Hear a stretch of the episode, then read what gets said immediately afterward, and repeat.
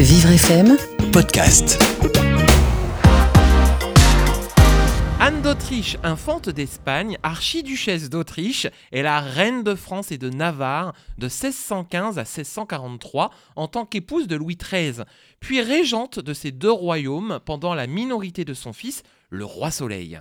Anne, née en Espagne en 1601, elle mène une vie calme et ordonnée, entourée de l'affection de sa famille. Elle grandit au palais royal de l'Alcazar de Madrid, où ses parents très pieux lui donnent une forte éducation religieuse. Fiancée à l'âge de 10 ans, le mariage d'Anne d'Autriche et Louis XIII est célébré en 1615.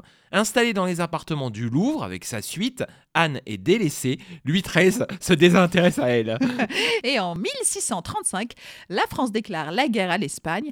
Anne sera accusée par Louis XIII d'agir en faveur de l'ennemi. Une enquête policière sera même menée sur ses activités. Après quelques fausses couches, Anne d'Autriche donne naissance à l'héritier, Louis XIV, le 5 septembre 1638.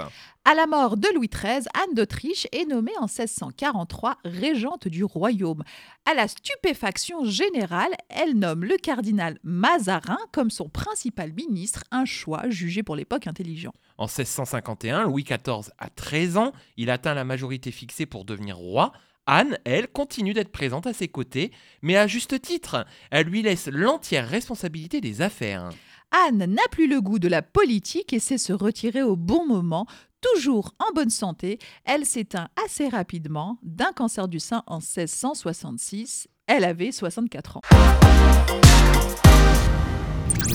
Vivre FM, Podcast.